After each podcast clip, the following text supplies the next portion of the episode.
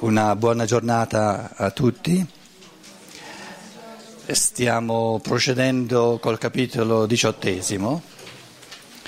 Spero che di nuovo ci stiamo rendendo conto della profondità, della fecondità di questo testo, dell'universalità, ehm, se eh, affrontato diciamo, ehm, con i presupposti come dire, di, una, di un livello di coscienza di tipo scientifico, così si potrebbe dire. Penso che ci capiamo. Eh, 500 anni fa, 1000 anni fa, non c'era ancora nell'umanità, l'umanità è in cammino, il presupposto per affrontare anche i testi cosiddetti sacri con questo tipo di rigore di sobrietà, di pulizia di pensiero che noi dobbiamo in effetti alle scienze naturali. E mica per niente sono sorte le scienze naturali negli ultimi eh, 3, 4, 5 secoli. Anche se queste scienze naturali si sono rivolte eh, di primo acchito, diciamo così, al mondo sensibile, il, eh, il significato evolutivo della scienza naturale degli ultimi secoli non è tanto quello ciò che ha indagato e non è neanche eh, diciamo, la conoscenza del mondo sensibile. Perché eh, si potrebbe dire paradossalmente, sono cose importanti, insomma fondamentali, che cerco di, eh, di riassumere adesso come, come mh, mm, avvio ad altre riflessioni che faremo. Da, da un punto di vista, eh, adesso una luce gettata sulle scienze naturali da parte della scienza dello spirito. Eh, la scienza dello spirito ci dice che le scienze naturali, la scientificità, diciamo, la scienza degli ultimi secoli è eh, il punto minimo di conoscenza del mondo perché rivolgendosi al visibile, al sensibile, ha perso di vista la realtà vera che non è il visibile. Il visibile e il sensibile è la facciata della realtà, non è la realtà. Quindi la, la scienza è quell'impulso evolutivo che ha perso di vista massimamente la realtà. Ma niente di male, perché lo scopo della scienza non era quello di conoscere il reale, ma di educare il pensiero. E questo l'ha compiuto, perché ha abituato il pensiero a una certa rigorosità, a una certa pulizia, diciamo, ha, ha ripulito il pensiero di, di svolazzamenti eh, e, e, gli ha dato, diciamo, eh, proprio in base a questa sobrietà di interazione tra percezione e concetto, tra percezione e pensiero, eh, l'essere umano in genere eh, parliamo naturalmente di una certa eh, media, no? oggi è più capace di pensare con la propria testa e io parlando con voi ho molto di più la possibilità di rivolgermi al pensatoio di ognuno che non se fossimo 500 anni fa. E questo è il risultato, diciamo, l'apporto evolutivo più importante della scienza, non eh, eh, i contenuti di mondo che noi eh, diciamo, abbiamo scoperto in base alla scienza, perché quelli non ci sono, tutta illusione. Il mondo è ancora tutto da scoprire. Adesso che abbiamo un pensiero un pochino più gestito individualmente, eh, per questa eh, rigorosità scientifica significa che soltanto negli ultimi secoli Gli individui hanno, hanno, imparato sempre più a gestire il pensiero individualmente, ognuno con la sua testa, prima non c'era. E il discorso della fede, la differenza tra fede e scienza è proprio questa, una differenza fondamentale. Fede è eh, diciamo, uno stadio evolutivo dove non c'è ancora più di tanto, non voglio essere, eh, descrivere le cose bianco e nero, però non c'è ancora più di tanto la capacità individuale di gestire un processo di pensiero e scienza significa eh, nel suo significato centrale, fondamentale, la capacità dell'individuo, di ogni individuo, di gestire un processo di pensiero improprio. Per cui l'assunto fondamentale in questo tipo di dialogo, di discorso che facciamo è che io già in partenza mi rivolgo a quell'istanza di pensiero, di giudizio che è singola, individuale in ognuno. Io non sto parlando a un gruppo, non esiste per me il gruppo, Esistono eh, teste individuali pensanti e ognuno lo, lo vediamo poi nel, nel dialogo eh, che succede quando mi interrompete, eccetera, no? che ognuno eh, prende il diritto che ha, perché ce l'ha proprio, di prendere posizione individualmente in proprio. E allora uno pensa così, l'altro vede un aspetto, l'altro sottolinea l'altro, dice no, hai dimenticato quest'altro, eccetera. Un po' come, come eh, i dialoghi eh, di Platone. Socrate, eh, 300-400 anni prima di Cristo, era un antesignano, un, proprio un, un, un precorritore dei, dei, tempi dell'evoluzione. Il, il, metodo socratico era di, di questa, questa, eh, questa, arte della, della maieutica, della, come si chiama? La, dalla levatrice, no? e l'assunto fondamentale di, questa levatrice che è, che è eh, Socrate è tutto quello che tu eh, eh, eh, sei capace di pensare ce l'hai già dentro e c'è bisogno soltanto di, di, un'ostetrica che te lo tira fuori, ma ce l'hai dentro tu, non, può, tu non puoi produrre nessun pensiero che non sia già potenzialmente in te. Ci troviamo ad affrontare testi religiosi che eh, secoli fa sono stati affrontati maggiormente con la fede, il nostro intento dichiarato di, di metodo è di affrontarli con uno spirito scientifico. O ci convincono, o il testo in qualche modo eh, ci convince come lettura scientifica dell'umano, quindi, quindi rigorosa, pulita, oggettiva, eh, che si appella al pensiero di ognuno, oppure eh, eh la cosa non ci interessa più di tanto. È chiaro che questo eh, è un, un, metro, un parametro un pochino più eh, esigente che non la semplice fede. Per la semplice fede eh, non chiede di capire più di tanto, è un'adesione del cuore che eh, precede eh, diciamo, no, la, l'intento di capire l'oggettività delle cose.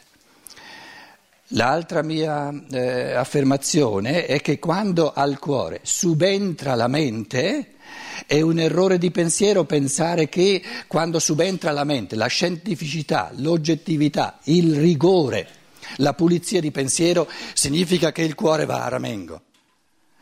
Una testa che manda il cuore a ramengo è una testa bacata, non è una testa umana. Una testa, se è veramente una testa umana, nella misura in cui la testa si accende di pensieri, il cuore si raddoppia nel suo calore. Allora sì è veramente una testa umana. Quindi questo discorso che, che vuol mettere la scienza contro la fede, la testa contro il cuore, eccetera, è un discorso non umano. Non, eh, l'essere umano è fatto di testa e di cuore ma non nel senso che facciamo 50-50, diamo 50% alla testa e 50% al cuore, no, le polarità, la legge delle polarità, lo dicevo già, tutti i pensieri scientifici che io sto dicendo, eh? perché o sono, o sono, oggettivamente giusti o non sono. Allora qui stiamo parlando della polarità tra testa e cuore.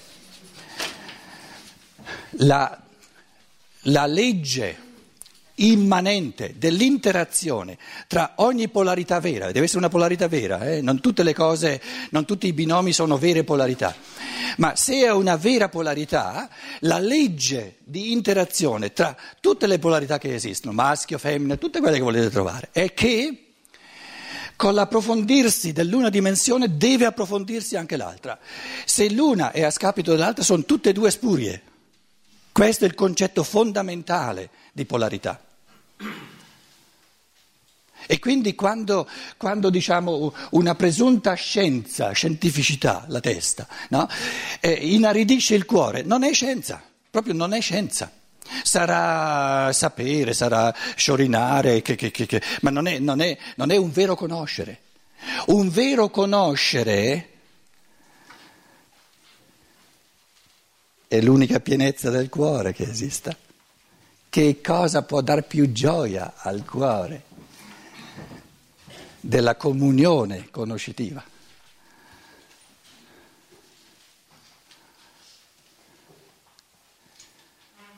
Mi pare che una volta l'abbiamo fatto, l'ho fatto anche in Germania, eh, la, la, provina, la prova del 9. e, e, e, la maggior parte dei maschi mi ha dato ragione, le femmine non erano troppo sicure. La domanda era che cosa ti piace di più? L'affermazione, l'altro ti dice, te voglio bene o quando l'altro ti dice te capisco? Cosa ti fa meglio? Cosa ti piace di più? Ah, perché sei un maschio. Com'è? No, no, tutte e due. Lui ti dice una cosa sola, eh, voi cominciate a barare. Eh. Io non ho detto che la comunicazione è ti capisco e ti voglio bene, no, ti dice uno solo.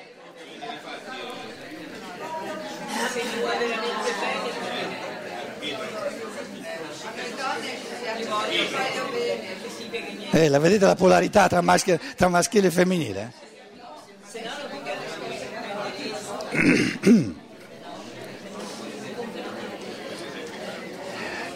Quando uno dice, allora, il cuore dice ti amo, traduciamo dal romano, torniamo all'italiano, non, invece te voglio bene, ti amo,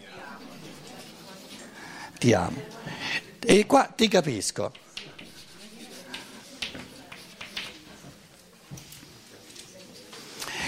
La persona intelligente, adesso non parlo più di maschi e femmine, la persona intelligente reagisce così. Poi voi contraddite naturalmente, no? Avete il, il, il, il diritto di non essere d'accordo. Essere d'accordo. In Italia si è d'accordo col cuore, cor cordis. Invece in, in Germania si è d'accordo con la testa. Einverstanden. Verstand. Com'è? Significa da testa invece di d'accordo. D'accordo significa i nostri cuori sono insieme. Cor, cor cordis. Siamo concordi, concordare. È una parola che si riferisce al cuore. Invece i tedeschi, le nostre teste vanno insieme, non i nostri cuori. Il cuore non ce l'hanno, eh, lo, devono ancora, lo devono ancora scoprire. Comunque sono affari loro, eh. Sta di fatto che il linguaggio ci dice, il linguaggio ci dice queste cose bellissime.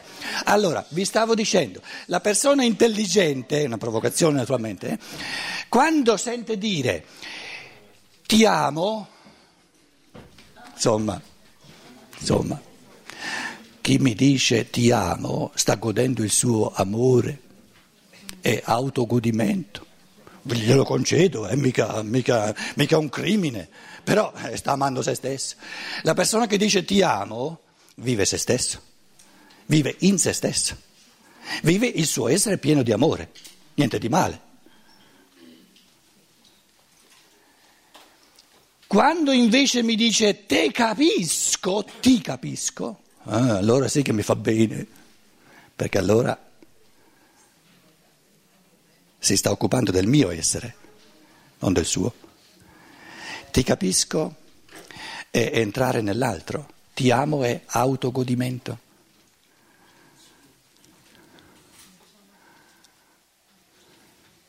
A questo punto qui la maggioranza dei maschi sono d'accordo, la maggioranza delle femmine non sono d'accordo. È vero?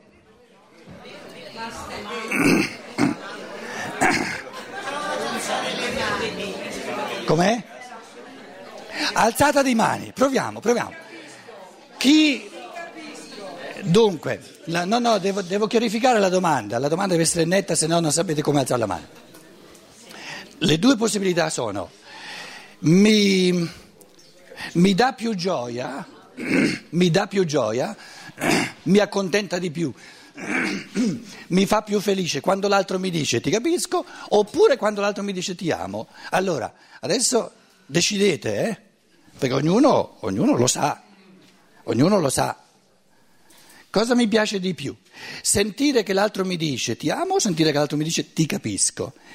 A chi piace di più sentire, ma proprio sinceramente, eh, senza barare, perché sono cose attraverso la percezione ci rendiamo conto, è conoscenza dell'essere umano che, che, che, che pratichiamo, no?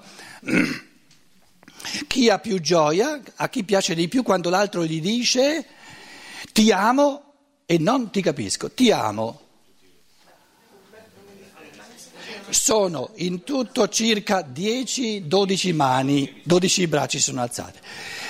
Chi di noi gli fa meglio, più, mm, più, è più contento quando l'altro gli dice ti capisco.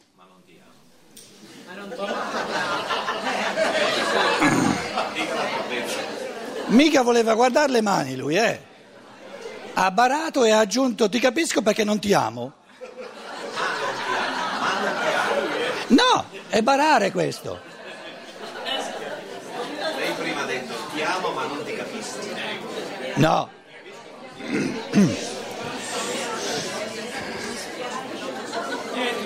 C'è il termine, c'è il termine ti comprendo, che ha un senso, Ti comprendo è un po' a metà, capito? no, ti prendo insieme, Sì, ma è, capito? Sì. E ti comprendo è l'inizio dell'incameramento. Eh, Perché ti comprendo, ti prendo.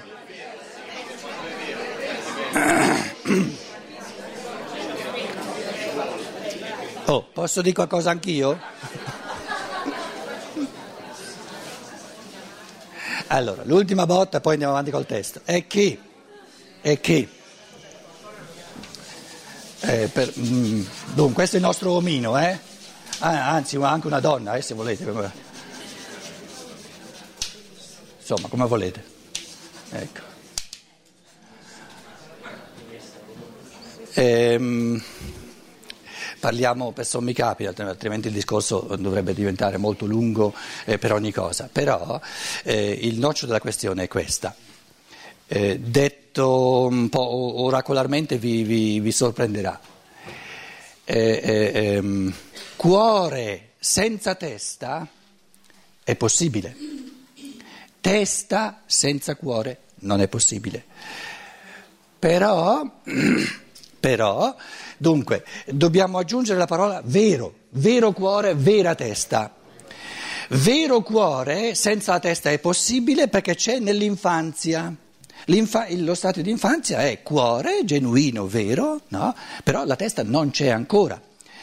Quando subentra, e non abolisce il cuore, quando subentra la testa, il, quindi il, il, processo di pensiero, cioè, ed è una vera testa, non, non, teoria astratta, ma un vero pensiero, no?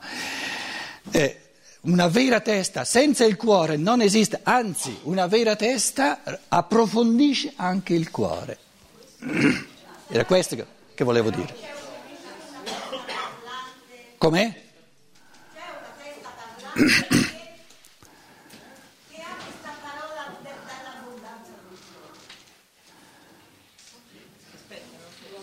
Sì, adesso eh, già è complicato il discorso, adesso tu vuoi addirittura un commento su, su questa.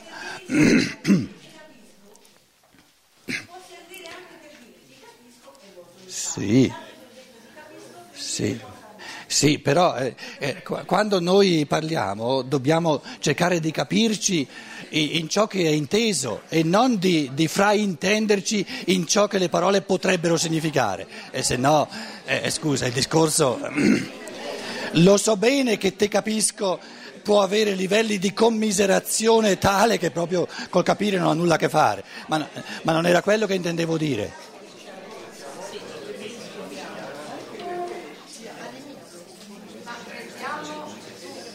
Com'è? Com'è?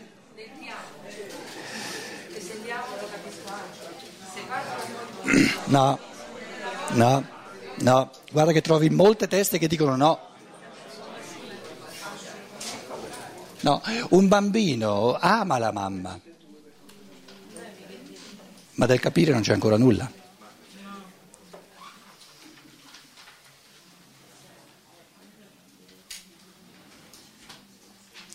In altre parole, ciò che non si comprende, ciò che non si conosce, ciò che non si capisce, lo si può amare solo semplicemente. Ciò che si comprende, ciò che si capisce, lo si può amare doppiamente. Quindi il capire, il vero capire, è il raddoppiamento dell'amare. Perché se io amo senza capire, amo senza ragion veduta, non a ragion veduta e perciò resto nel mio impulso di amare. Ma quando amo a ragion veduta perché comprendo, conosco, capisco, usate tutte queste parole italiane, comprendo, conosco, capisco l'altro, no? È un doppio amore. È la profondità ultima dell'amore. Questo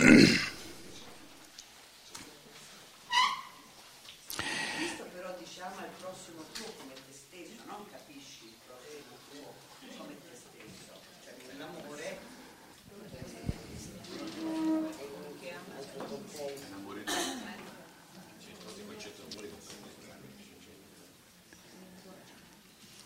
Eh, Vedi che sono sempre eh, l'elemento femminile eh, che, che difende la categoria dell'amore.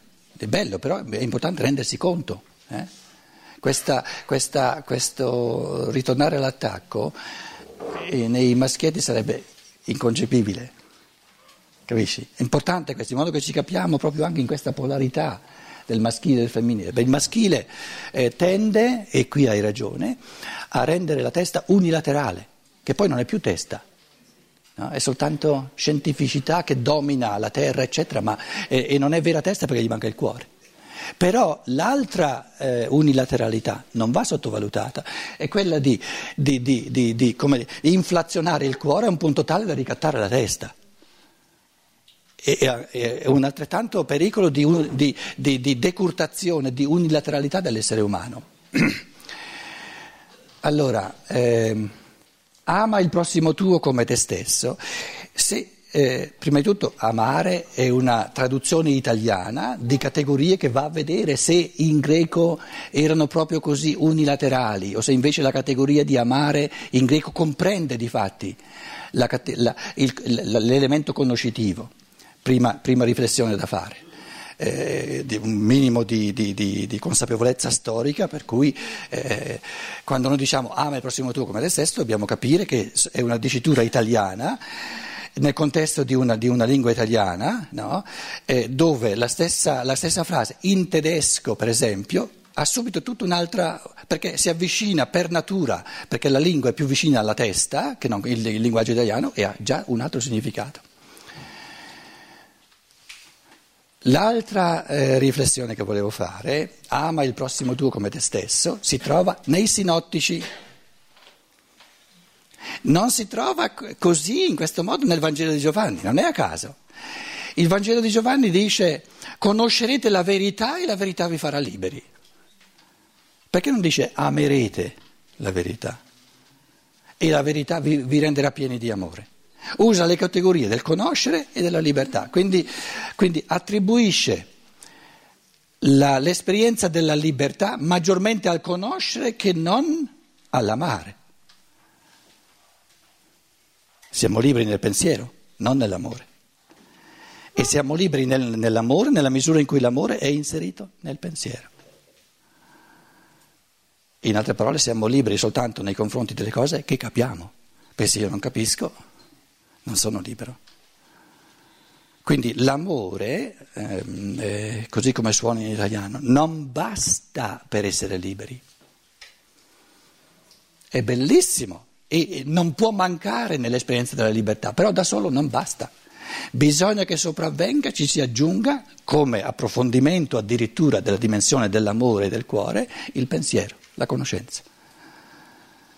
Per soltanto in ciò che capisco io sono libero, lo posso gestire liberamente, perché lo capisco. L'alternativa è ci devi credere. Ci devi credere significa è perché non lo capisci, non sei capace di capirlo.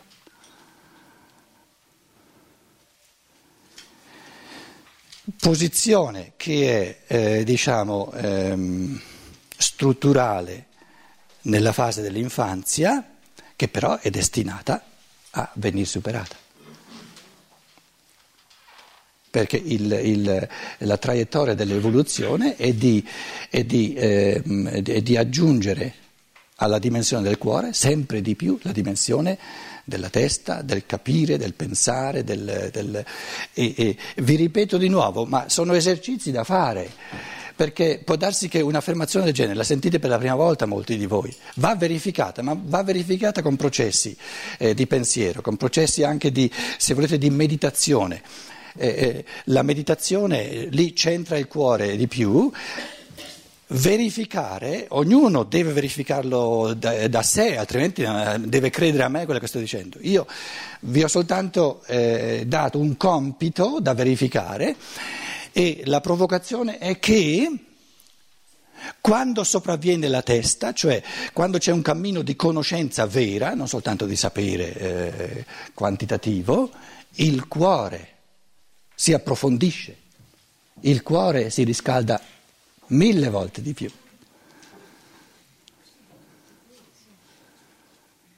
E quindi si, si, si smette di mettere la testa e il cuore l'uno contro l'altro.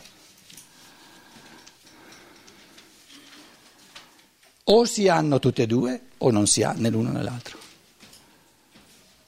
O si capisce amando e si ama capendo, oppure non c'è né l'amore né il capire. Ma un amare senza capire non esiste. Per l'adulto il bambino ama anche senza capire. È un amore vero? È un amore potenziale? È un amore che dà la natura?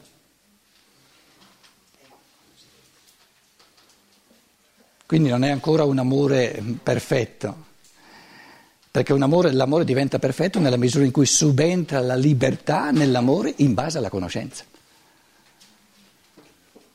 Che poi eh, quando l'essere umano gioca in tutte e due le dimensioni, la vita, anche la vita sociale, la vita comunitaria, diventa molto più complessa, ce lo siamo già detti. Ma eh, il fatto che diventa più complessa, più difficile, non significa che diventa peggio significa che diventa più ricca, è capace di diventare più ricca. Allora, eh, eh, torniamo al testo, abbiamo visto la fenomenologia di Giuda, eh, capitolo 18, Paola, che dici? Capito? La fenomenologia di Giuda che noi riassumiamo con la, con la categoria del traditore, però sono riassunti di comodo, perché che significa che Giuda ha tradito il suo maestro? Eh.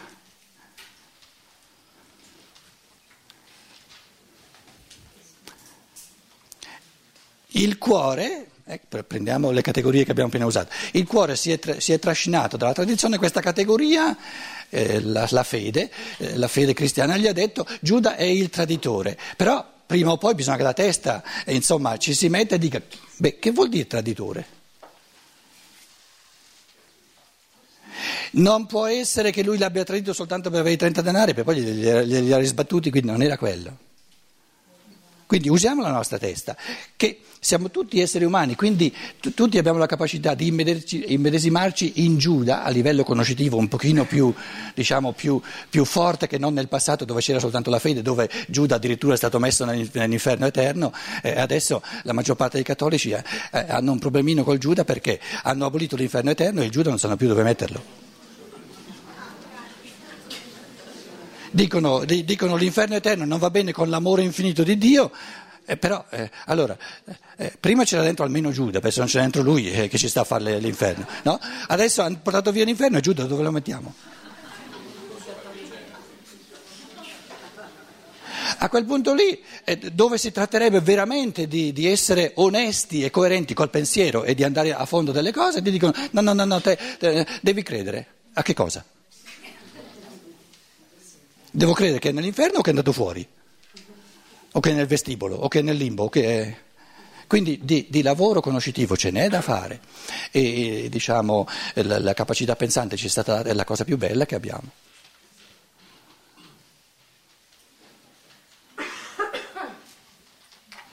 Oh, il cuore ce lo dà la natura, eh?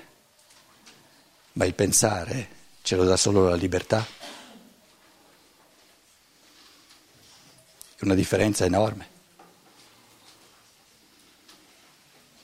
E quando una persona vive senza cuore è snaturato, perché per natura un bambino ama per natura. Però il pensiero è compito della libertà e quindi è bello avere tutte e due, avere un fondamento che ci dà la natura, il calore del cuore, però anche tutta una dimensione evolutiva lasciata alla nostra libertà. Perciò vi dicevo che il, ehm, il, pensiero ha uno spessore evolutivo in un certo senso più pesante che non eh, l'amore, perché l'amore viene spontaneo, invece il pensiero eh, va eh, coltivato, va esercitato in chiave di libertà giorno per giorno. E lì i, i, i, i peccati di omissione più grossi non sono nei confronti dell'amore perché l'amore ognuno ha quello che, la natura gli dà. I peccati di omissione più micidiali, più, più, più, anche più distruttivi nell'umanità, sono peccati di omissione del pensiero, lo dicevo ieri sera. Ieri, che abbiamo la, la, la, nostra prima responsabilità in questo, in questo tempo di scientificità è la responsabilità morale nei confronti del pensiero, nei confronti dell'evoluzione della coscienza.